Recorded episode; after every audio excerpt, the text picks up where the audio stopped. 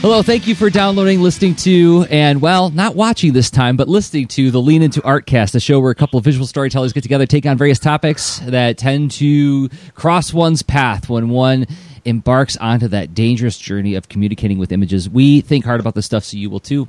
My name is Jerzy Drozd, cartoonist and teaching artist, and the other host is. Hey, I'm Rob Stenzinger. I do interactive storytelling and design. I teach that stuff and coach as well. How's it going, Jerzy? Good. It's good to see you. Uh, I know that you know this is a non-visual episode. We do those every once in a while. Uh, it's mostly, but we. I mean, it's got a YouTube video too. But you know, you're not seeing us actually talking and performing. But so that, that for that reason, I feel compelled to uh, telegraph that there are some other people in the room with us. Mm-hmm.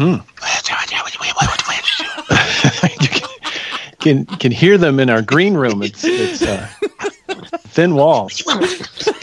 So, yeah, we have a special event. And with the hors d'oeuvres. special event, awesome crossover between the you know, Alex Simmons and Chris from the Just Tell the Tell the Damn Story podcast, and we're doing the Lean into the Damn Story. This is part two, actually. Part two. Of, so of a series. Uh, yes, a crossover event. So if you are just tuning in now, I implore you put down the podcast, go back, go to Tell the Damn Story on Anchor, anchor.fm. Um, do a search for Tell the Damn Story. We, we link to it in the show notes. And uh, listen to the first hour. So you get to hear me and Rob and Chris and Alex talk about a variety of storytelling topics.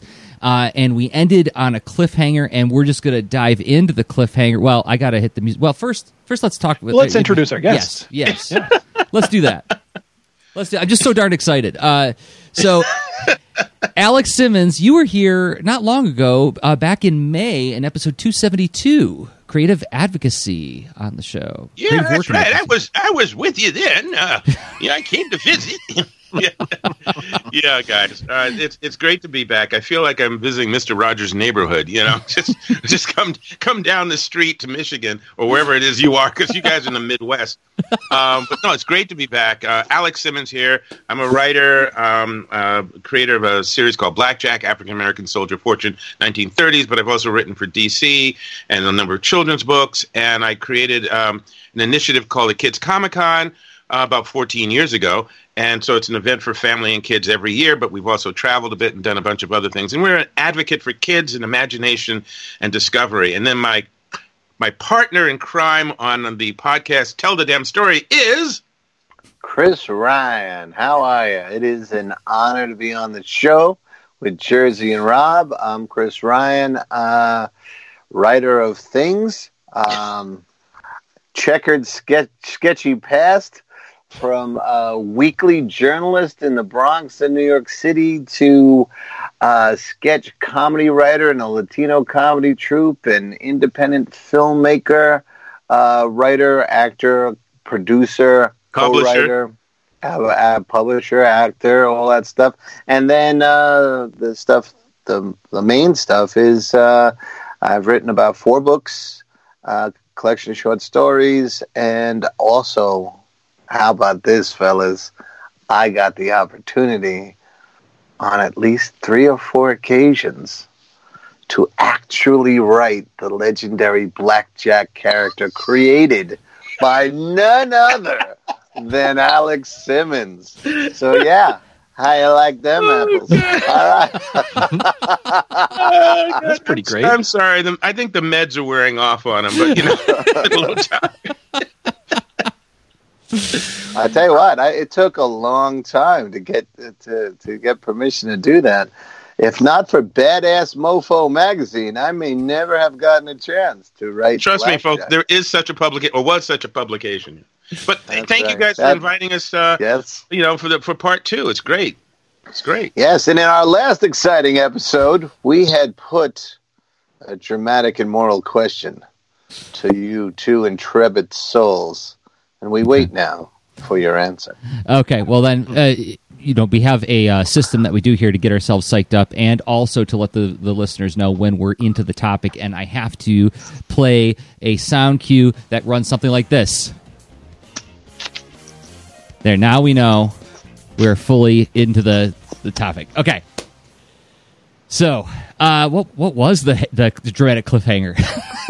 All right, it's been several um, days. Paraphrasing, paraphrasing from it, we were talking about um, the new generation of readers, the new generation coming up, and uh, some of us are in the classroom and uh, coming in contact with them. As a matter of fact, I think all of us, in one way or another, are in contact with them. And while we may have grown up with the the concept that um, the good guys will win out that's not really as as widely embraced or at least it doesn't seem to be as widely embraced in the newer generation you know because so many aspects of their life uh, the hero isn't winning you know? Whether it's one kind of corruption or or you know climate change or this or that or uh, anti-heroes um, they don't they don't seem to be getting, you know, wearing the white hat and jumping on the horse to give uh, Alex a little thrill and riding off into the sunset. They don't think that that's the way to go. So,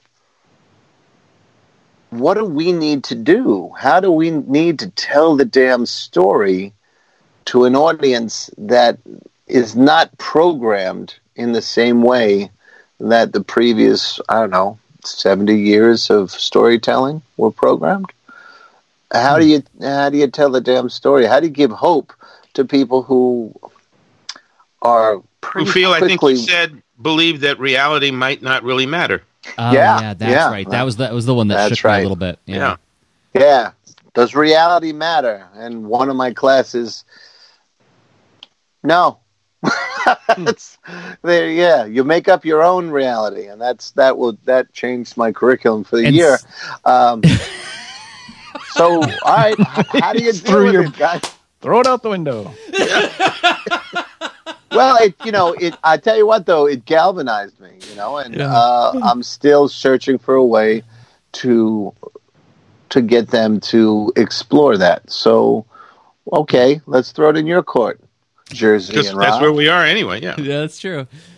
Well, Rob, do you want who do you, oh, match it for it, or do you want to dive in? We're, uh, yeah, we're going to th- uh, virtual thumb wrestle? Uh, beep boop. Um, so uh, I'll just start with a, a, a few thoughts and and uh, and tag out quickly. So I, I think I mean people express just you know where they're at, the reality of the moment, and um, you like our, our prior conversation. Uh, honestly, all three of you were. Uh, uh, I really admire how much um, like vulnerability and willingness to to share the uh, like like channeling past experience and, and the the difficulties and finding ways to express them and, and whatnot and how you navigated all that. And and the and and I I typically focus on going forward make the make the most do the best you can with where you're at and that's pretty portable. I don't have to dig into my past. I don't have to, you know, do that stuff where where uh, I don't need to dig out those difficult circumstances. But then days pass, years pass, and now I feel more comfortable and ready. So, like, look, I think of students who are saying, like, well, I don't feel comfortable or ready to believe in hope. That's bleak and super sad, right? Yet it's their reality with where they're at right now. And that's a snapshot in time. They will progress. They will experience things. Probably your teaching being one of a, of a voice that pro- provides a counter uh, an alternate uh, approach that has the empathy and generosity and openness to provided context of well there's a lot of different bridges to hope. There's different ways to get there. You don't have to eat it all at once either. Um, mm-hmm. and you know there's so chances are the hope will get in. It just may not be there. It may not. Be, they may not be ready for it right then and there. And I can empathize with that too because I haven't been ready to use all parts of my voice at different times, as well. Yeah. I'm would, sorry, I got to just mention, yeah. Rob. Thank you very much. Great title. A lot of different bridges to hope or many different bridges to hope. That's a great title. Thank you. I will be using it. I'm sorry, I, just, I like how you turned it into title. a gift. Alex is like, "Thank you for giving me that gift. I, I will. I will utilize it." That Uh, was the most polite pickpocketing I had ever witnessed. I know, My mama and I'm happy right, with it. You know, Yes, thank you when you take something. Yes. I'm sorry, Rob. I mean Jerzy. Um, so to, to to take the the ball and run with it a little further based on what Rob, where Rob started us, yeah. Um, and, and I will say, like I I share, I think a very similar worldview to both uh, Alex and Chris in that if I could say like about we mentioned Lone Ranger in the last episode, and if. I'm a tough person to watch TV with if you're watching something I really enjoy because I, I show up with my whole heart. And I was watching the Lone Ranger television show, the original like old 50s show, was 40s show. Uh, I think it was 50 well, 49 going on. yeah, But and the first what does that episode, first episode, like for those who aren't familiar with the story, most of us are, but like he, he's part of this group of rangers who get put into a box canyon, and these these bandits like just assassinate them from the rocks above, and we and then the Lone Ranger is the last one. Tonto, you know, helps helps him get uh, resuscitated and back to normal. And when the Lone Ranger decides he's going to wear this mask and he's going to go hunt these guys down, he's going to bring them to justice. He says, "I'm give me that gun. I'm going to load it up, but I'm never going to shoot to kill." I'm only going to shoot to just incapacitate because like those guys kill. I don't kill. And I fell to pieces. I fell to pieces on the couch. I was like, it's like, oh my god, he's so good, you know. So like, I have that same sort of bias towards like heroes who have like who, who telegraph their morality through the storytelling. Um, however, I am also a huge fan of John Carpenter films, and I also love Orwell. Like, or, like uh, Animal Farm is one of my favorite books of all time, and that book has a terrifying ending. It is a brutally terrifying ending. Uh, 1984. Oh my gosh, what is worse than that hat of rats that they put on Winston at the end? Right. Um, and those stories, uh, Franz Kafka, I've read like, you know, The Trial. And like the first line of The Trial is something like somebody must have been spreading rumors about Joseph K because for no reason whatsoever he was arrested one day, you know? It's like these stories are not hopeful in the least, right? Poe isn't hopeful. Um, there's something thrilling about that kind of story. And, and Carpenter, the, the one I always point to is um, The Prince of Darkness, one of my favorite movies. I know it's kind of hit or miss with some people, but I love that movie. Oh, really? Oh, cool. We got to talk about it more sometime. I, lo- I, I find that movie endlessly fascinating for a variety of reasons, but the ending in particular is one thing that grips me. Right, and the end of that movie, it does not end happily. Right, it ends very ambiguously. Right, so. I, and I point to that and I go like, okay, well, was what was it that I was attracted to? Was it that I felt especially hopeless? I'm like, no. Is it that I like the thrill of horrification? Well, maybe that's part of it. But also, especially in the case of like Orwell, and I feel like Kafka to a smaller degree, there's a sense of um, the nightmare, art as nightmare to send a warning shot across our bows, right? Orwell, in particular, was trying to warn us don't let this happen, folks. And if you're going to do that, you can't have hope in the story. You have to have Winston at the end completely you know his his spirit utterly decimated. Because if he per, if he uh, prevails in that story it diffuses Orwell's central argument of the the terror of tyr- tyrannical rule right? Um so and, and and so I think that there is uh like when Rob was talking about like this is where people are at and there's there's many bridges to hope. I also think that um operating out of a sense of this is that reality doesn't matter and there's there's no sense of hope I think that's an un, unsustainable standpoint um again cou- couched in the notion that I've got my bias in that I cry when the Lone Ranger says he's not going to kill people. But I, I feel like it- walking through a world where you are only going to consume media that, that reinforces this idea that, that you can't fight City Hall kids who don't even try.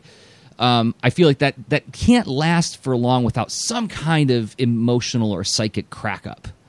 Um, so I, I don't know. I would I would push against the premise in that I don't think that this is necessarily a, t- a- a general swing of taste as it is um, feeding a certain age group or worldview that comes and goes. Um, Right. What as as teachers, Mm-hmm. right? Besides all the creative stuff we do, uh, we are those bridges. You know.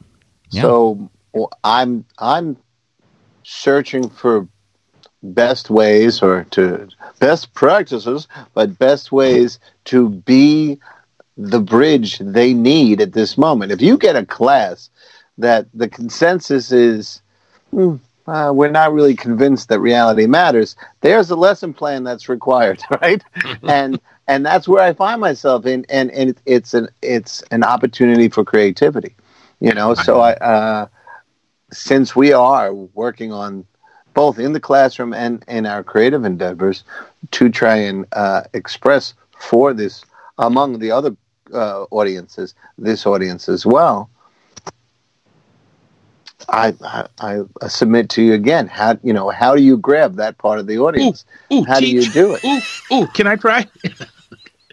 um, one one thing, and I don't want to make this as oh this always works for me, but it's it's a standout moment that I've had with a number of my my screenwriting students over the past three years.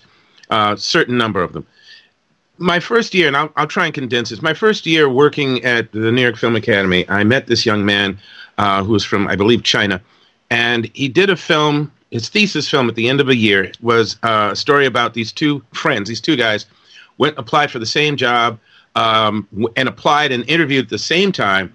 And j- let's say guy A is hoping that either one of them gets the job because this is my friend and I want it and he wants it, and it'll be good either way. And as they're leaving the uh, the interview, guy B does some payola with the interviewer to buy his favorite and winds up getting the job, moving up through the company. He gets his friend a job in the janitorial service and then later steals his girlfriend, marries her, and they both do everything they can for a couple of years to make this first guy feel like trash and it's building up and building up and building up until finally he decides I, I, I got to get even and I want to get even with my friend in particular, so I'm going to kill her to do it. He'll suffer, she'll be dead, I'll be satisfied. And he goes to push her, he plans this, he goes to push her in front of the subway she uses every day to go home from work. And just as he's about to shove her in front of the oncoming train, he stops. He can't do it. You know, as bad as he feels and as angry as he feels, no, there's a line I won't cross and he walks off. And that's the end of the film. It's a little short film. So I said coming the this Christmas on Lifetime. yeah. So so luckily I brought my blow darts with me. Um, so I said to the boy uh, at the screening of his film, I got to talk to him afterwards, and I said, "What what prompted this particular story out of you?" Know, so it's kind of curious. And he gets really, very serious, uh, and he tells me that when he was like maybe seven or eight years old, maybe a little younger, back in his homeland, in his city that he grew up in. He and three friends are out in front of his buildings. He painted as like a three story building, an apartment building, and they were playing in the street, just having a good time. And from down the street and around the corner comes this huge mob. And at first they thought it was a parade or some sort of simple protest. But instead, it was a gang. It was this huge gang, violent gang. They were striking people down as they went with whatever weapons they had. And so my this young man and his friends turn to run for his building. One of his friends gets shot. The wow. little girl that was with him gets cut by some sort of huge knife or machete. He makes it into his building, some sort of a slam lock front door, I'm assuming, because they couldn't get to him, and he made it upstairs. So the very next day, he's looking out the window of their apartment, looking down on the street, and he sees fire trucks. And he's wondering, what what are fire trucks doing there? There was, there'd been no fire. There'd been no flames anywhere.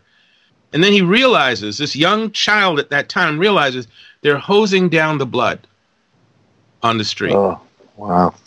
And he said at that moment, in his heart, his head, however it resonated as a child, he, he couldn't believe that human beings could go that deep into horror that something, some little spark of decency in them wouldn't stop them at the last moment yeah. from doing something so heinous. And somewhere as he was growing, he kept saying, I, because I guess he began to realize he wanted to do films or tell stories. He said, somewhere as I was growing up, I kept wanting to do a movie or a film about this, and this was my first chance.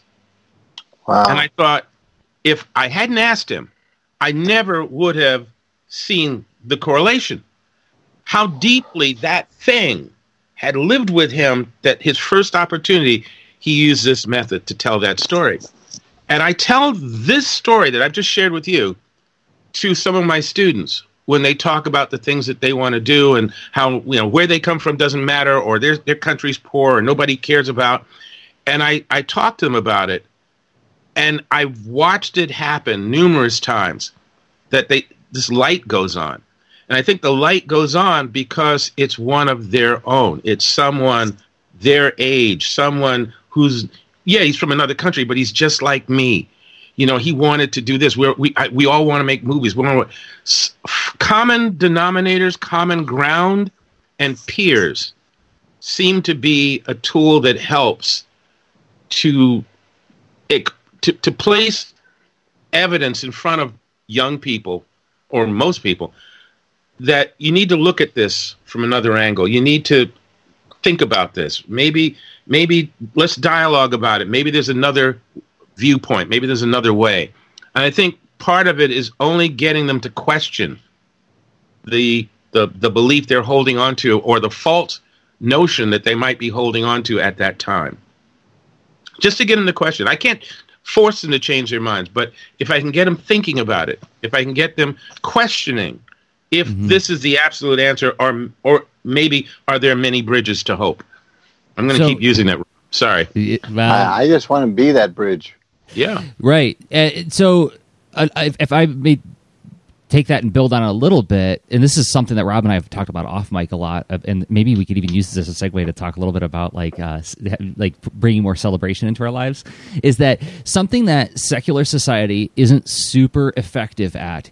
Is finding narratives to make sense out of how utterly brutal being a human being can be, mm-hmm. and and I mean, and that's where art is supposed to fill in that void, right? And so this is something I would put to the students: is like your job as an artist is to help create meaning in this world and define this meaning and express this meaning.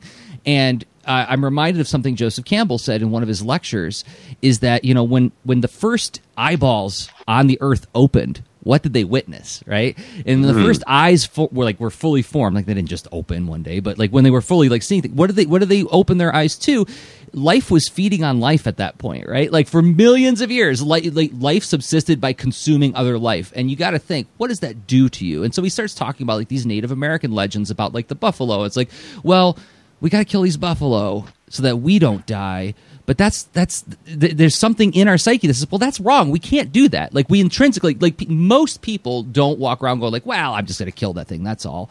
Right? Like you you there's there's some hesitation there. Like there was this old pbs show called 1800s house where people had to live in an old house and live like the 1800s yeah i remember that and like when they had to kill that pig to eat it, right? The family has this crisis and it's like, but you've been eating steak and hamburgers and pork chops your whole life, right?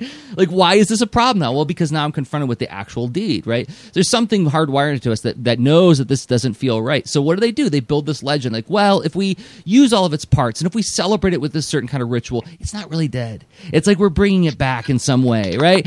We come up with these narratives to help like psychologically protect us from the horror that we experience as being human beings. And like, and I feel like that is a discussion I would bring to them as well. It's like, yep, you know what? It is awful. It is pretty freaking awful. And guess what? That means that we all have a sacred responsibility to not I'm not going to be as, as big and lofty saying go out and fix the world because it, it seems a little bit too big to fix right now. But we can start to help make sense out of it, help shape it through the stuff that we make. Because when and I and I, I would even point to like we'll do things where we chart villains. Like okay, we're gonna come up with a spectrum of villainy from like fun villains to like really scary villains, and we're gonna come up with like some you know ersatz categories. Like here's the force of nature villain, here's the revenge villain, here's the madness villain, here's the villain as hero who thinks they're the good guy, that kind of thing. And we'll just start talking about different villains and like really try to get it. like why do they do what they do and uh, you know begin some investigations into like some truly terrible ideas to try to uh, understand like uh, and bring to their bring to their attention that your job if you want to be a, a writer or an artist one of your fundamental jobs is going to be understanding human psychology and if you want to, and I, I, this is the only time I've ever yelled at my students because it was right after the 2016 election, and everybody came in and they all wanted to do their parody of you know this candidate or that candidate and make a funny comic about it. And I said like, if that's really what you're here for, if you're really here just to like just to, like to take a jab at somebody, I guess. Or we could use this as an opportunity to say, like, hey, our job is to really understand how people tick and really understand people that we don't necessarily agree with, because that's what a writer does. You know, uh, And So- you yelled at them while you were saying this. I, I, I hit the board with my hand. I said, "That's what a Ah. cartoonist does," and uh, and I was like, "Now, who wants who wants to do a funny parody comic just poking fun at somebody, or who wants to make something that has deep meaning that is going to change people's minds?" You know, and like all the kids signed up and you know drew a comic the, where they tried to understand somebody else's point of view. And one of the students came up to me like a year later and they're like, "Yeah, that's the that's the scariest I've ever seen you, Jerzy. You're usually like really sweet and kind." But, but for for me it's like it's like there's a call to action baked into that. Like well nothing matters. Does it? Nothing matters? Well i mean maybe identity matters to you. And if you want to identify as a cartoonist then and i've done this with my students too where i'll have them sit down on the floor crisscross applesauce even if they're teenagers and they get really uncomfortable. They're like oh god what's he making me do? I'm like okay well you know if you're going to be a cartoonist then you're entering a tribe. And we all know each other in our tribe and we have certain uh, codes of conduct in our tribe. And what we do and i start listing you know positive behavior uh, and I talk about, you know, we support each other, we reinforce each other, and we try to lift each other up, and we try to understand one each other or one another. And I say, does anybody have a problem with that? If anybody has a problem with that, there's the door. You can walk out right now, you know. And the, the, the teenagers are all squirming, you know, because they're like, oh god, he's making me think about like, you know, being a responsible citizen. I hate this. But you know, uh, what it does is it creates this ritual of saying like we're all in this together, even if they're not totally signing up to it the first day, right? And usually by the end of class, they are all you know they, they there's at least an implicit understanding that we're all in this together. So i feel like saying like nothing matters is a way of saying it's all too big i can't process it uh, and so i'm going to shrug my shoulders and say what's the use? To which i say okay well let's break it down and try to make it manageable so we can at least find something that we care about. And for one of my students Very it was the emoji movie. Like this one student he was so into the emoji movie he wrote like a 12 page paper on it. I'm like okay well that that matters to you. Let's talk about why it matters to you right meet them where they are. So I had a problem with the no, was it the Emoji Movie? There was a movie that they did around the same time where the characters were all these shapes, and the black character was shaped like turd. oh, that was that was probably emo- no. The turd in the Emoji movie was Patrick Stewart, wasn't it? Wasn't he No, the then it's a different movie. Uh, I had to bring it up because I was thinking. I hope that's not the movie I'm thinking of, and it's not. Okay, good. Okay. But even if it's Ernest goes to camp, it's like I'm going to meet you where you are, and I'm going to try to talk about what matters to you. Like for um, one of my students, it was this game called Danganronpa. Have you guys heard of this? No. Um, Rob? No. That's we're 0 for 3. I didn't know either. So Danganronpa, I'm I'm going to try to summarize it. I'm I'm summarizing it as a man who has a gray beard, who is born in the 70s, right? So like I'm I'm of an age, uh, and I'm probably going to get some of those details wrong, but it's it's it's a a, a game slash visual novel where the premise is this this crazy demonic teddy bear kidnaps these high school students and locks them in a building and says the only way out is if uh, you you have to escape by murdering everybody else and not getting caught. And so it's just kind of like a icky like premise. and- Saw. Yeah, kind of. And- This but it's got, Christmas on Lifetime. No, Oh no, not But, like- another one. so like when they're describing it to me, they're describing it with this like sort of like subversive, like yeah, I'm not supposed. Like I know this is gonna upset you that I'm saying this because you're Jerzy Drozd, you're very soft and sweet, and I'm like, well, look, can you can you play some of it in front of me? I want to see what this is about. And then they start showing me the game, and I'm like. Oh, this is just like junior high and high school where it's all about like being, you know, social climbing and, you know, uh, like hierarchical positioning and not revealing anything about yourself and having a crush on somebody. And if you get caught by your friends, you die, right? And I was like, okay, I get it. Yeah, totally makes sense. and I'm like, that character's funny, you know, and, and I made them realize that the they could trust me in that environment to express those ideas, which means that now they're going to trust me when I start saying, and Lone Ranger's cool too, right? Who traps you in a house with a teddy bear that you have to kill? Yeah, okay, works for me. Works for me. Now, I, I, I said, you know, I do something like that with my students where I do try to establish it's a safe place and you can bring anything to the table. How I react to it is something else, but it's a safe place. You can bring it up. And so sometimes they, you know, they test you. Yeah. And I was you know, Yeah, they look at well, you don't really agree with that, do you? I said, no, not really, but okay, let's go forward with, you know, you know that sort of thing. Or um, I'll say, okay, so that reminds me of, and I'll share something from the 50s or the 60s or the 70s with them. They go, really? I said, yeah, there, there was life before you. I know that's hard to believe. You know? So I try, I try and use a disarming bit of humor within the context of the conversations because sometimes yeah we talk about some heavy duty things in a cinema studies class or a comics class or a mm-hmm. writing class Yeah, because you do want to understand the kind of stories that attract you, the kind of stories that you can't forget, the kind of stories you want to tell. Why do they affect you? How do they work? You got to be open to discussing those. Age appropriate, yes, but nevertheless, you've got to have those conversations. Yeah. It's um, it's yeah. That we're probably getting close to uh, uh, Yeah, a break time, right? Yeah, we are. It's um, yeah. It, it's the the safe sp- that hope. The question that that launched us off into all this. It's um, it, you know, let's see. Does reality matter and whatnot?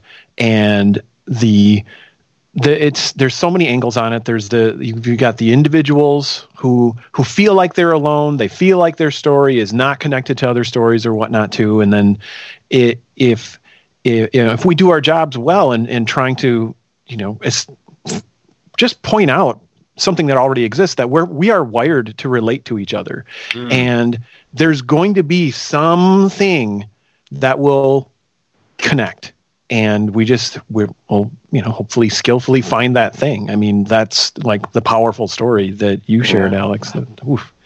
um like the as as alien as we want to feel we're not Mm, Mm, very true. Very true. so yeah. that's on our side when you want to make a connection There you go. You don't know me, Rob. The world's never seen me before, and I'm I'm the, the most unique worldview that's ever been, which is true. to a things are so certain extent. unfair for me you don't get what is unfair Yeah, Wow, like when, when Chris, when you told me that like your classroom was like, yeah, reality doesn't exist. You make your own reality. I just immediately saw Jack Webb in my head, like looking down a hippie in an old episode of Dragnet.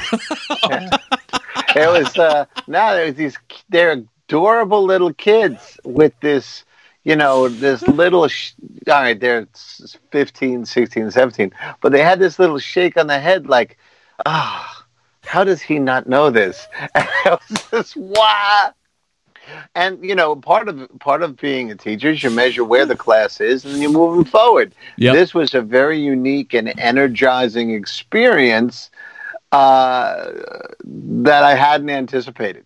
Yeah. So um, you know, I'm ready to you know, I'm I think ready it's to see great. where this goes. Yeah, I, I think it's great you're that kind of teacher that where you didn't go off on them or start yeah, well, I'm not saying I didn't go over. I think, I mean, the I mean, class, there's the last three of them 20 minutes of out of class intense was like, wait, care, wait, but, I wait. mean, that's not the point. yeah.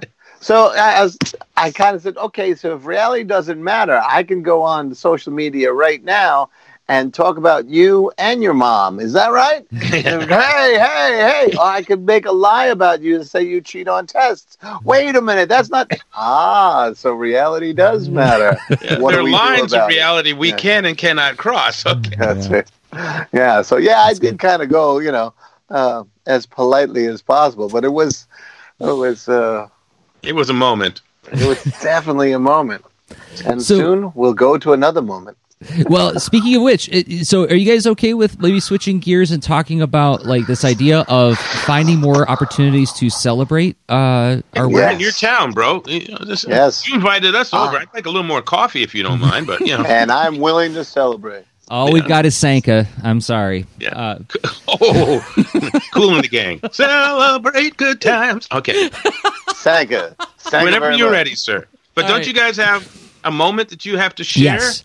yes. Yes. We are going to thanks to people who make this show possible, and those people happen to be the folks who support us on Patreon. Yes, patreon.com slash lean into art is the website. What is it? It's a way for you to give us a monthly upvote. If you say, hey, I believe in Jerzy, I believe in Rob, and I want to help make their project more sustainable, how can I do it though? Uh, well, you can sign up for as little as a dollar a month at patreon.com slash lean into art. And I want to thank five people who have been doing exactly that. First up, Dave Seah. Thank you, Dave, for believing in us and what we do. Uh, you, you can find Dave Seah on Twitter at Dave Seah, the creator of the Emergent Task Planner, which I use every day. Thank you, Dave. Also, Rachel Ross. You can find Rachel on Twitter at NYC Terrace, longtime supporter of the show. Thank you, Rachel, for believing in us. And India Swift, amazing animator. You can find India on Twitter at Old Swifty. And Carrie Goebel Billick, one of our biggest boosters. You can find Carrie on Twitter at Mushin Girl. You can also find Carrie in the Lean into Art Discord, which we'll talk about later. And finally, mm-hmm. Spencer Hallam. Thank you, Spencer, for believing in us and what we do. And you could join them all at patreon.com slash lean into art, where you will find every show we make, as well as the extra leans, the shows we record only for people who support us on Patreon. Those posts go up once a month and they become an open mic thread where you can talk about whatever you want in a safe place where only fellow leaners are hanging out. Once again, that's patreon.com slash lean into art. Thank you to everybody who supports us there. It means a lot to us. It really does. Thank you so much. Wow. Wow. So look, I'm sorry. I'm going to say it again. Wow. Okay. I, I I listen to a lot of old radio, like the old Roy Rogers show, where they do all the ad reads in the show. Post You post. yeah, yeah, I got them from my library. Uh, but yeah, they, they do all the like the in in show reads. You know, like tell your mother to go to the store tomorrow. I just love how not Yes. urgent it is. yep. Yep. Yep. Yep. I, I've got. I collect a lot of old radio shows myself. Roy. I have Roy. I have Hoppy. I have Shadow. I have a lot of those things. And yes, the announcers are amazing. Absolutely amazing. All right, so I uh, like I- the blue coal ads. Blue It- coal. Yeah, the Shadow. Blue coal. Right. I'm sorry. Blue coal. Let's not get too old for you guys. Okay. I'm sorry about that. Well, I wasn't there to, with Roy Rogers either, but uh, all right. So the music is now playing, which means we're now in the second half of the show, and I want I want to ask Rob to cue this one up because I feel like this is one where I mean, Rob, you've got the board behind you that we all were all talking about that inspired this topic. Sure. uh, I feel like I accidentally did something that I do on purpose uh, normally, where I uh, I set curiosity traps, and you know here we are. We join this uh, this call to do these this this two podcast series crossover event, and I happen to have my dry erase board that's it was kind of off camera, not fully on camera. It wasn't meant to be a prop, but you know what? Curiosity uh, of of our uh, collaborators here, um, Alex and Chris. We started talking about oh, what's on the whiteboard because I like to unpack ideas and explore thoughts and whatnot too. And it's it's uh, there's something about the physicality of a big thing to write on. Oh my gosh, it's wonderful. Separate topic though. What's on the whiteboard is is um, celebration, and I'm trying to work through examples I've seen, things I've done in the past to recognize just moments of victories, moments like small tasks getting things done. Sometimes when you when I have a day of that that's kind of a gauntlet of like I've got multiple things to ship today. That's a kind of day that I really want to have some energy coming back at me and being like, "All right, I did it and that was worth it." And I noticed that even for big, bigger small things, I'm I'm more just like I grab another task off the pile and then the day is done and I feel fine. But I'm not doing it as much you know, I'm not dancing and shaking my butt or, or like woohooing or, or fist pump or victory donut or any of these things I've done before. And uh, I want to get better at that because I think, you know, you, you lose, um, you lose an opportunity for just um, like feeling good and grateful about what you can do and uh, you know there is a good fortune that you've built this skill you create some things and uh, that that that's worth noticing and noticing with a warm glow in your heart and and saying like uh, anyway so like that that's what this became is this exercise of of um, gathering things from from you know friends people on the internet all that stuff and even my own reflective exercise of uh, like actions I do to to, like what does it look like when I celebrate, um, like stories that I tell, all, and this is all positive reinforcement. I'm trying purposefully trying to not go down the path of um, demons and doubts. I'm that's a that's the discount Dungeons and Dragons. That's no fun. It makes you sad, um, and. Pause for laugh. Thanks. Um, were all putting it in, right? No, we like the title. We like the title, Demons and Doubt. I like it. anyway, so like, so I, I'm guessing that I'm not alone in this, and you know, thinking the idea of, of just I want to be more skillful with celebrating, big and small. And so I don't know what what do you folks think about this? 101% I agree with you. I told you uh, when we first started, you know, reading your room and, and going, what's that? What's that? You know, that it as a happenstance this morning when I put I put up on Facebook uh, just a simple phrase that went through my mind, something that I had to more often start to acknowledge the good that's come into my life. It was just something that said, put that up there because that's how you feel right now. And I think it's absolutely right. It's not only it's not only something we should do for ourselves, and as you put it, get better at celebrating some of our wins or our accomplishments or you know whatever. But I think it's also very beneficial to remind yourself that you have had wins because sometimes that's where the strength to continue comes from. You know, I, I actually periodically have to reread my resume because I forget some of the stuff I've done. And mm. as I'm approaching a new project, I'm going, gee, I don't know if I can do this, and I'm, you know, this is worse. I know, no. And you read, you read the resume, you read this list of stuff. You know, you know, I've already done this nine times. Geez, what, what am I worrying about? I know this. I got this. you know, but sometimes in the cloud of things that happen, we forget or we we get caught up in that. So I think it's absolutely great to celebrate, personally or otherwise, those little the little wins or the big wins. But just yeah, to acknowledge, hey, it worked. Great. I can keep going. So, well, why? Um, all right. So, is there a point that you've? Uh, so, do you know someone who's awesome at this, and have you ever been awesome at this? Alex is pretty awesome at this. I have. I am not awesome at this. I'm a practicing I'm awesome person. Yeah, yeah. I'm, i really am. I'm it. practicing it. It's it's a it's a it's a habit I'm developing, not not as in you know a bad habit. It's it's a good habit to try and remind myself that I've done good or that I've completed something and that this is moving forward and this is positive. Yeah. I think I think in, in I, I don't know if it's if it's human nature or what, but I find that a lot of people remember the losses or the or, or the, the the the the, the, the things that don't go well they remember those things far quicker than they remember the positive, and I think that needs to be reversed. Um, I'll correct myself. The the public Chris Ryan, the the one that shows up at conventions and stuff, that version of me is really good at celebrating the positive. I uh, will talk to other people. I'll interview other people. I'll uh, um, be interested in um, the panel, the contribution to the panel, the what's this person writing, what's that person writing. Um, but I grew up in an Irish household where if you uh, if you celebrated yourself too much, you were too big for your britches. So you know, so it's uh, it's an ongoing experience of overcoming that. You know, um, I do. I'm coming out of a. Uh, a period where I had f- forgotten um, uh, the public me, or uh, that I had a, a, you know the novels that I had uh, written uh, had met with some people who really enjoyed them, and that dawning of that, that realization, that remembering, that re-embracing of of those things is starting to happen again. Um, matter of fact, in preparation for this show today, um, I had pitched a, a, a, question and I gave Alex some background. And he's like, you know, please remember that list of things you just did that you gave me. Because uh, clearly I don't always remember that, you know. So that's one of the things that self celebration is important. Acknowledging the things you did, and that you know, uh, you were talking about curiosity traps. There's doubt traps as well.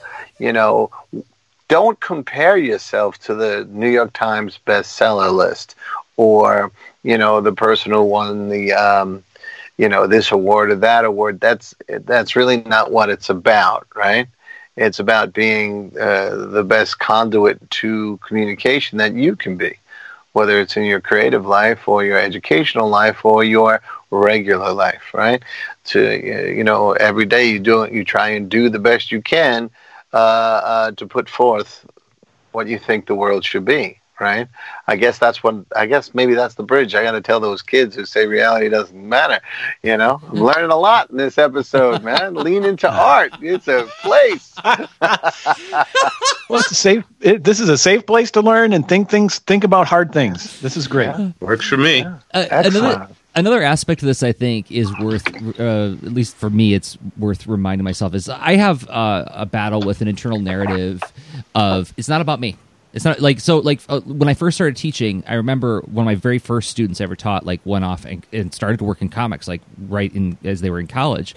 And somebody said to me like, "Wow, you must be really proud." I'm like, "Hey, hey, hey I don't get to say that. I am grateful that I was there." To help them when they needed help and, and, and be their cheerleader, but I have no access to their their their accomplishments. That was them. I'm, I can't be pr- I can be happy for them, but I can't be proud of them. It's not about me. Don't make it about me, right? I was I was very much like any like little tiny trophy anybody wanted to push my way. I was like, get that thing away from me, because that's saying that it's about me. You know. You obviously never saw Mr. Holland's opus. I don't know what's wrong. no, I did see Mr. Holland's Opus, and I remember when I was in my twenties, that that movie like terrified me, right? Because I thought it was like I took it the, the, the other way around, like he threw away his entire life, Oh, Wow. right? Yeah, yeah. I thought we were celebrating this episode. What the Right. hell? Well, so so in in, in over the years, I've, Prince I've of Darkness, indeed. I'm just saying, like, when I was in my 20s and I was a much more uh, ferocious young man in terms of what I wanted out of my career. You know, it's like I've got dreams and I want to be a great comic book artist someday. And like this story is about a guy who gave it up to like help some other people do stuff. I guess, right? Like I I have a different perspective. I've been teaching ten years, right?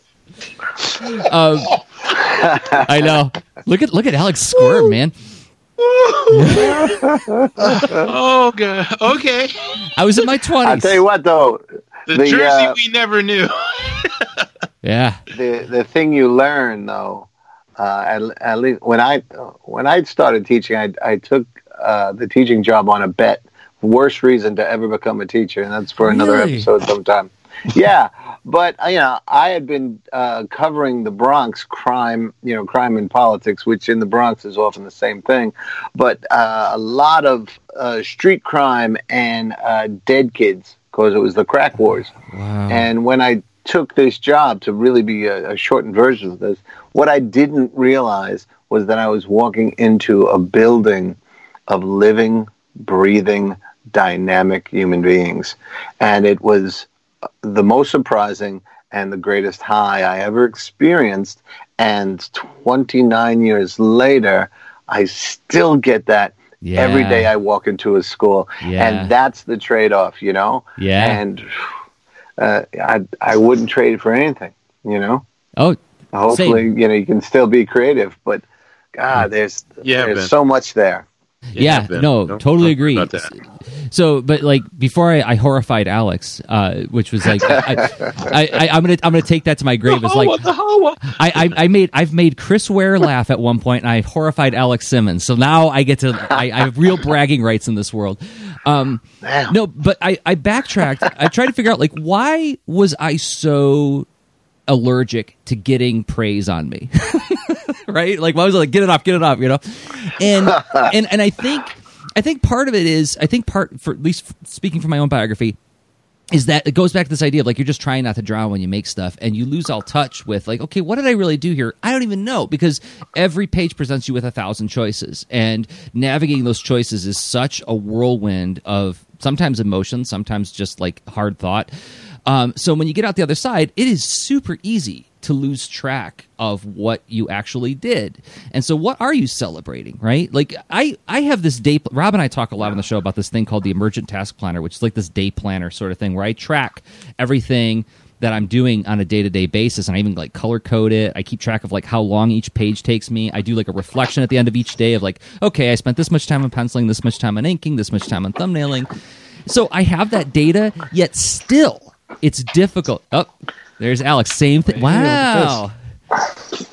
So, but it's still it's still super easy to lose touch with what's actually happening while you're doing the thing. So all I was trying to get at was like it's understandable and forgivable that we would lose touch with like celebrating ourselves because to celebrate yourself you also have to know what you actually did.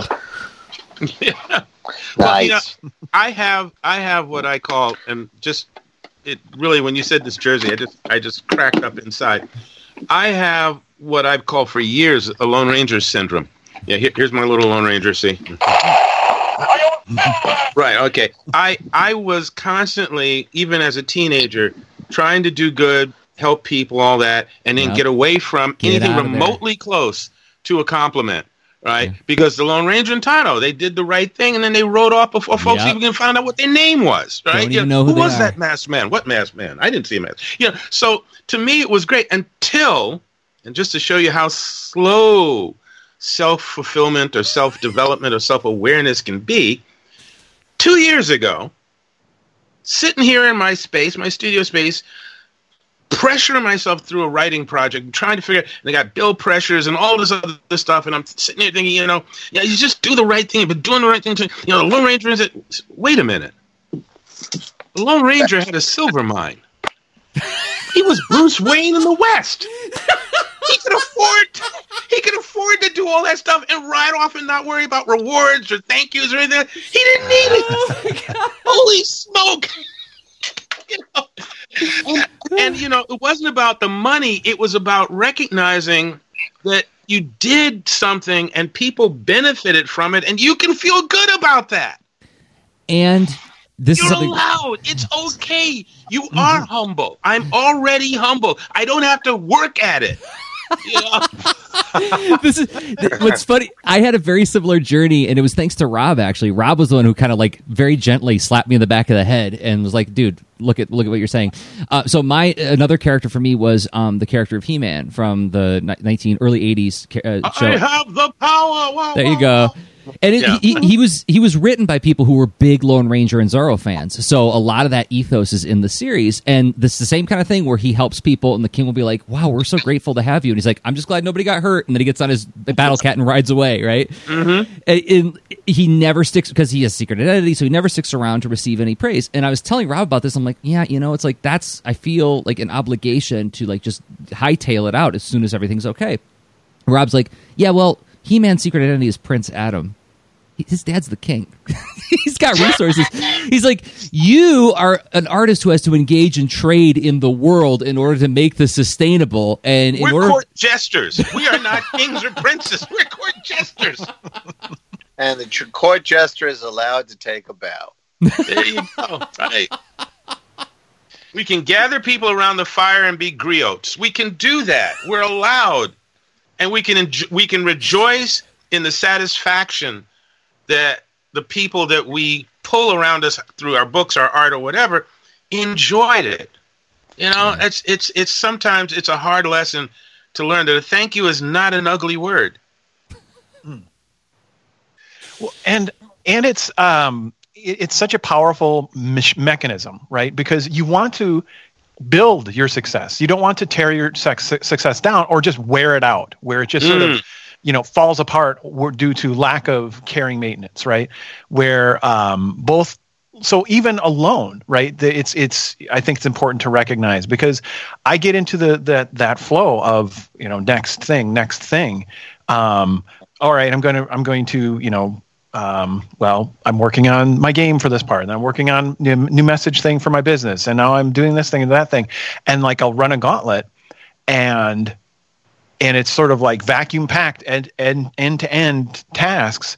And then i'm like well now i'm now it's time to make supper or whatever. And it's just like just stop and like again like shake your butt like be happy. They notice and appreciate that you're here right now able to do these things and love your own gifts and mm. uh, that is great on in, on its own. And then if, if someone wants to celebrate and love your gifts too, don't push them away and all that, right? Welcome this pre as awkward as it might be. It's sit in that awkwardness and it's fine. Like you'll yeah, be okay. You're you'll survive. Yeah, yeah exactly. Ideally, be, do that. myself again. Yeah, you had um I don't know if it was Rob or Jerzy. Jerzy's just enjoying himself too damn much. I'm sorry. yeah. anyway, um, you had a uh, there was a question that came up early, and I see about um, how do we find? And I'm just I'm just going to tear this a little bit off and pop it in here because I think it belongs. How do we find as as artists who are also trying to make a living as artists? How do we find our audience? And I think this is one of the ways in celebrating what's been accomplished and celebrating the people that enjoy what you do and celebrating the people that come to see. What are you celebrating? You know, you build a, a rhythm, you build a wave uh, or ripple, whatever size of it you want to see, that spreads out and alerts others to the fact, oh, something good is happening here. Something appreciative is happening here. Something that has moved my friend from this to this. I want to ask my friend what that was you know, and let me get on let me get on board with that. Let me become a part of that. It's it's partly how some of us have, you know, attracted our audiences to our podcasts. Is somehow we're having we're sharing, we're having a good time doing it, and it's resonating with enough folk that they've told some other folks and they found us. So I think being aware that a we do what we do well enough. Now that's that's not really the compliment. The compliment is we do what we do so well that we do attract people, whatever the numbers. And we should be happy about that. And we should celebrate that and let them do that. And, you know, as, as the old uh, commercial used to go, and so on, and so on, and so on. You know, build that way. It's uh, one of the ways, anyway. I think part of the, uh, the, the brother or sister part to that answer is that part of the things that uh, uh, you do in Lean into Art and we do in Telling the Damn Story is that we do talk about the struggles. We do talk about the questions we have. And I, I get from people that that's a relief. Oh, you suck. You think you suck too. Yeah. We all do, right? We all struggle. And, and to kind of bring it into the celebrate part, once you know that everybody goes through that. It's such a relief that it feels like a celebration, you know, that, wow, from the bestseller to the newbie, we all think that. We all go through that part of the process. Um, there's a, a, mixed media. I feel terrible that I'm not going to remember her uh, her name on Instagram, but it's a um, it's a mixed media thing where they consult on contracts or, or creativity uh, and give articles and uh, advice and stuff as part of their Instagram. Um, and I think it was just yesterday she was talking about when you realize that everybody feels that same. Ex- it's easier for you to get through it too, and that's part of the celebration is to let us know, let everybody know that we're all part of that same tribe. We're all part of that same process. You know, I'm not really alone. Yeah, so you don't get lost. I think some of the uh, people get lost in the negativity and they don't allow themselves over to the positivity.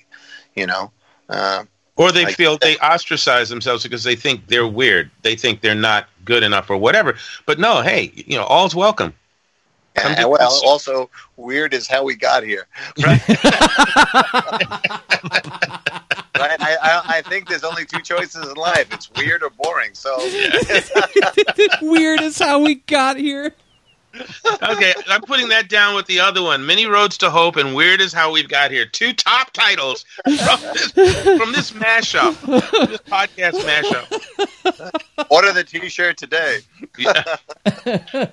Again, you guys are running this. We're in your house, you know. Yeah, so yep. whatever you want to say. Yeah, so um, we're coming up on another break. So th- usually, what we do on the show at this point uh, is we try to come up with some kind of final thought, like a, like three to five minutes of of talking about like closing up this whole thing. So while I do the ad read, uh, if you guys want to, you know, be a little pensive and think about like what, how would you summarize this adventure we've been on for two episodes? Uh, sound good? Sounds like a plan, yes. Okay, so in two minutes, we'll come back with final thought. But before we do that, we got to thank some more people who make the show possible. Those people happen to be us. We make the show possible. We make all sorts of stuff. We engage with the stuff we make and think hard about it, and then we bring all those thoughts into this thing called Lean into Art. And the thing that I hope you will check out right now today is uh, Boulder and Fleet Mining for Trouble, which you can find at books.jdrozd.com. What is it? It's, well, it's free animals talking like and acting like people, but it's an adventure story that explores the idea of the role of force in if you go off into the world to be an adventurer and protect people, odds are you're going to find conflict. And how do you solve that conflict? Do you punch everybody down? Well, if you're a super powerful bear like Boulder, maybe that might be the thing you want to do. But he doesn't like to. He likes to make friends. He doesn't actually like to make enemies. But his his partner is this bird named Fleet who is uh, very ambitious and wants to be the most uh, famous adventurer of all time, and she thinks that that is how you solve these problems is to beat people down. So there's a little bit of conflict between the two heroes, but they love each other very much, and they find out how to find uh, the middle ground between the two of them. And in the story, Mining for Trouble, they encounter a group of mineral girls who live off of precious metals. So what do they do? They take over a mine and they beat up all the miners. And so our heroes have to find a peaceful solution to the problem, but not before the mineral girls uh, assault them with all their various mineral superpowers. You can find it once again at books.jdrozd.com. Rob, you do this thing we call coaching. What does that mean? Yeah. Well, okay. So coaching is it's about it's about skillfully exploring and navigating your own decisions. And you can end up in that situation whether you're you're working through maybe different career opportunities or trying to uh, decide about your next creative project and you're working things through and you don't have to do that alone. You can hire a coach. In fact you can try coaching for free. It's super easy. Just go to this easy url that'll bring you to the site is robcoach.me and check it out. Sign up for a discovery session and you'll get to experience uh, what coaching's like and if i'm the right coach for you and all that which is just about someone who is listening to you really deeply and at the times when it's useful, asking you a question to help you continue your own process. It's not about prescribing. It's not about uh, telling you what to, you know what to do or what have you. It's it's it's just an upgrade for your own thinking process, and you can give it a try. Just go to robcoach.me. And it, the other thing we hope you will check out is the Lean Into Art Discord. There will be an invite link in the show notes for this episode. And what is that? That is a it's a forum. It's a it's essentially a forum that you can engage with on your phone or on your desktop.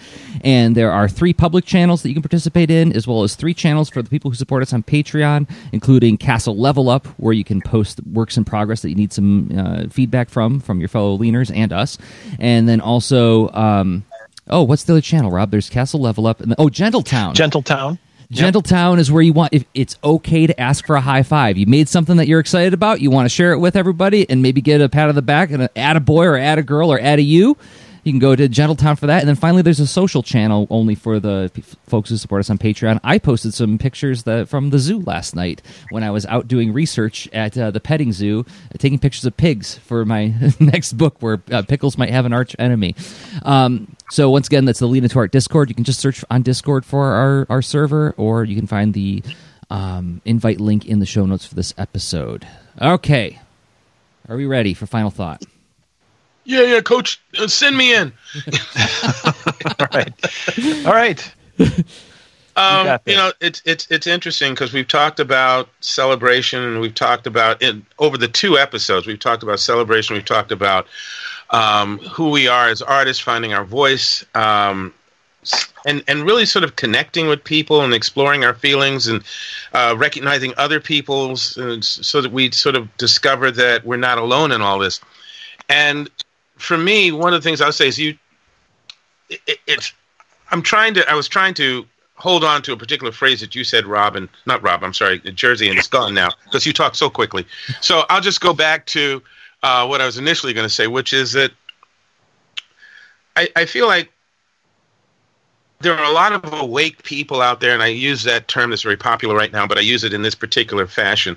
I think there's a lot of people that are looking for ways to not just survive, but to to blossom, to to to better their lives, to to grow, and maybe make a little extra room for someone else, whether it's it's their their companion or their children, uh, or like you know, with some of the folks I know, they they teach, they they so their children or their family are their students, and I think they work very hard at that, and I think what shows like this do is they shine a light on that. They shine a light on the positive.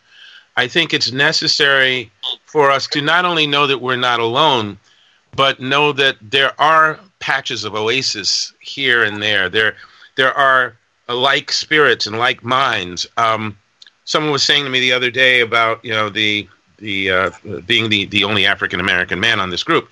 Uh, so they were they were talking to me about a, a particular black experience about slavery and how the slaves had battle to to get to freedom and so forth.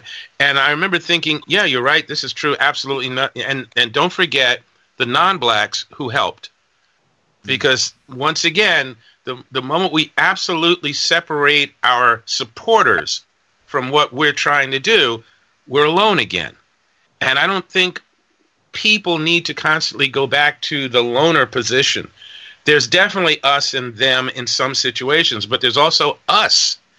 And that's that's the thing. It's remembering that collaboration and cooperation and community, three great C's right there, um, happen every day. Somewhere, every day, every hour, it's happening. And we just need to be reminded of that. And so I'll blow my horn one time, and then I'll leave you guys to just share your points of view here. It took me two years, but on October 9th of this year, um, I spearheaded or I was the host of what we call the International Comic Center Conference. It was a little online, hour and a half experience where I brought together artists and directors of comic and cartooning centers in four different countries online to talk about what each of them and their their little communal group have been doing to support young people and and others, young at heart, if you will, uh, in their quest to improve their art, to to make a, a, living at it, to to grow better and stronger in their skills, and to feel that there were people who cared. And so we came together and we shared those experiences, and we will be doing this again. And you know, a lot of folks have said to me, "How can that happen?" You know, they're they're from this country and that country. So it happens when good people of like mind decide it will. And I think that's what this show has also helped me feel is that we came together to do this. I think that the two episodes were just not only fun and informative, but they were powerful. And that's because we, individually and together, decided we're going to make this happen. Everybody's smiling. For those of you who are listening to this as an audio experience, we're all sitting here just grinning from ear to ear. Yeah, I was gonna say, how you how do you follow that? uh, yes and yes.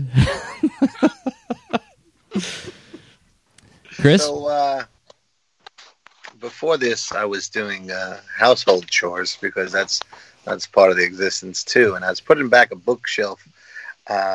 And putting it was mostly my wife's books. She's a U2 uh, aficionado. I am as well, but not nearly as mystical or uh, spiritual about it as she is. And uh, and listening to Alex and, and reflecting on what these two episodes kind of uh, uh, bring to mind is uh, I'll go to a quote. I'm going to take a risk and go to a quote from Bono. Um, in the last tour, one of the points he was trying to make was that there is no them there's just us. And in a time when too many forces want to divide us, you know, I think I'm starting to feel and starting to see that people are turning to each other.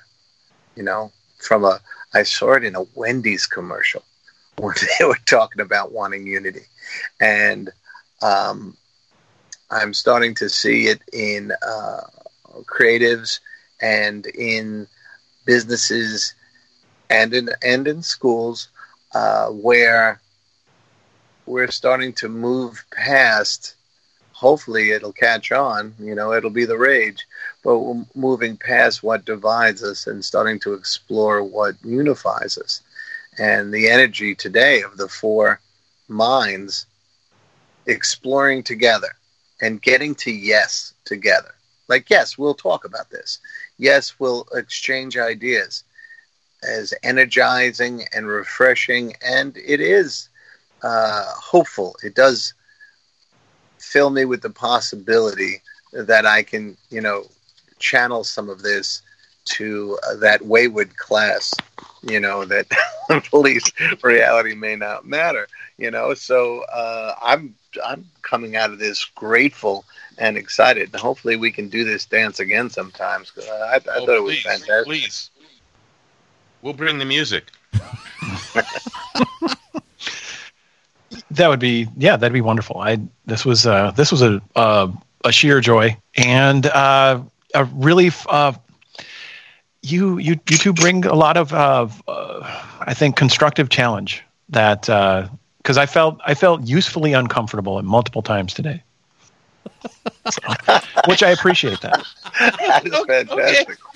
Thank That- you. That, that, that is Well, you know, one of the things I did, I I watched, you know, watching to see what everyone's doing, and uh, the level of your deep thought was fascinating to me. You know, you consider, you seem to consider everything, and um, I didn't, I didn't realize how real the whiteboard was. You know, until I saw it playing again across your face again and again during these sessions. You know, Jerzy's over here having a great time, and his thoughts are coming quick and all that stuff. And and Rob is uh, contemplating and listening. Man, I've never seen someone listen so hard. It was fantastic. yeah. So that was, I was impressive. I want to I want to listen like Rob. Another title. That, that that's a worthy really kind. aspiration. I will say. I've been doing this show with Rob for a long time, and yeah, I've I've learned a lot about listening through watching him listen uh, and watching his pen move, and like, oh, I just said something. What did I say that made his pen move? So yeah, uh, and and I, if I can quote Rob one more time, um, the thing that I remember he said uh, it was almost three years ago uh, exactly was was a Twitter post. I don't know if you remember this, Rob, but you said we need to work harder to understand that we need each other. You know, uh, I think that's that's like, and that's that's guy that's been like a guiding principle for me. It's like, okay, well, if all else fails, if I can just convince whoever's in the room that we all need each other, you know, uh, th- then we'll be a little bit better. So, That's So- beautiful. all right, Everyone's going through their own struggles, and, and you guys are talking. I feel like we need a big podcast group hug, baby. What, whatever that looks like. Yes. That's it. Looks like what we just did for two hours. I Yeah. thought That's true. that That's happened. true. all right. Very You're So soaking in it. All right. I want to say th- thank you guys so much for making this possible and, and Oh. showing up and giving us uh, so much of your time. And uh, I want to implore the leaners who are listening to this: do if you have not yet, go subscribe to Tell the Damn Story. You will not be sorry. There are 109 episodes of the show, and they are all very good. I, if I were to underline one of them, there was an episode you guys did a few months back where actually, Chris, you were showing up talking about not feeling it. You know, it was like you were, you were it was you were talking about struggling with it. You were struggling with health. You were struggling with like really intense allergies, and you were struggling with just not wanting to be in the writer's seat. And that was a very challenging hour to listen to, but it was so fruitful. It was so. It wasn't as simple as oh he, he has he has stuff that goes on too it, it made me introspective saying like well what am i struggling with that i'm not acknowledging what am i struggling with that i'm not like accepting and embracing and sharing with people who could potentially help me right uh, that was like the biggest takeaway i got was like i don't ask for help enough you know so um, it will I, I will say it's like the the woods of lothlorien you will not leave unchanged if you subscribe to tell the damn story So great. Thank you so very much. Whoa! wow! Wow. Oh, dag. okay. Thank you. Thank you. And it, I tell you, if if the uh, the Tell the Damn Story audience has not found you yet, they should after these two episodes. Our episode lit. We left it on a cliffhanger, so they'd have to stop they by. have to But now, once they've seen this, they I think they have to stay. So They have to you keep better coming you better back. stock Yeah. up your cupboards because you know Another tool for the our belt. fans eat. And yes, I think we should absolutely do this again. Yeah, please, please, awesome please, okay please, baby, please, please. Well, thanks everybody for downloading, listening to uh, the Lean Heart Cast. We record this show usually on Thursdays at noon Eastern Time, 11 a.m. Central. We stream it live on twitch.tv slash lean into art, and then we collect it as a podcast at patreon.com slash lean into art and leanintoart.com. Until next time, I've been Jerzy Drozd of leanintoart.com and Jerzy Drozd on Instagram. Alex, where can we find you? Oh, sorry, before Rob. I close it Oh, out, no, no, no, go let's to have Rob. our guests close out their Yeah. handles. We, we thought the same thing. Oh, Yep. okay. Go, Chris. Uh, you can find me at Chris Ryan Writes on most platforms. he, he's got it simple. So I'll just say that you can, if you really want to, you know, reach out to me, you can find me on my website, simmonshereandnow.com. Um, but I'm also on Instagram, uh, predominantly in, in my two capacities as a writer and a head of a children's uh, programming. So it's Kids Comic Con is is one Instagram. So it's it's um, you know actually I did that wrong. it's the Kids Comic Con is the actual program, but the um, the uh, Instagram address is KCC for Kids. It's a KCC, the number four kids, and the other one is very easy. It's Blackjack Adventures. There you go. My head. you got a lot going on. That's awesome. Okay. And- Okay. And so thank you both for being here once again. And I have been Rob Stenzinger of leanintoart.com, and I'm Rob Stenzinger on places like Instagram. Okay. then. Nice. I like that. Show notes for this episode can be found at leanintoart.com. You can also follow us on Twitter at the user leanintoart, and you can reach us via email at leanintoart at gmail.com. And remember, leaners aren't wieners. Thanks for listening.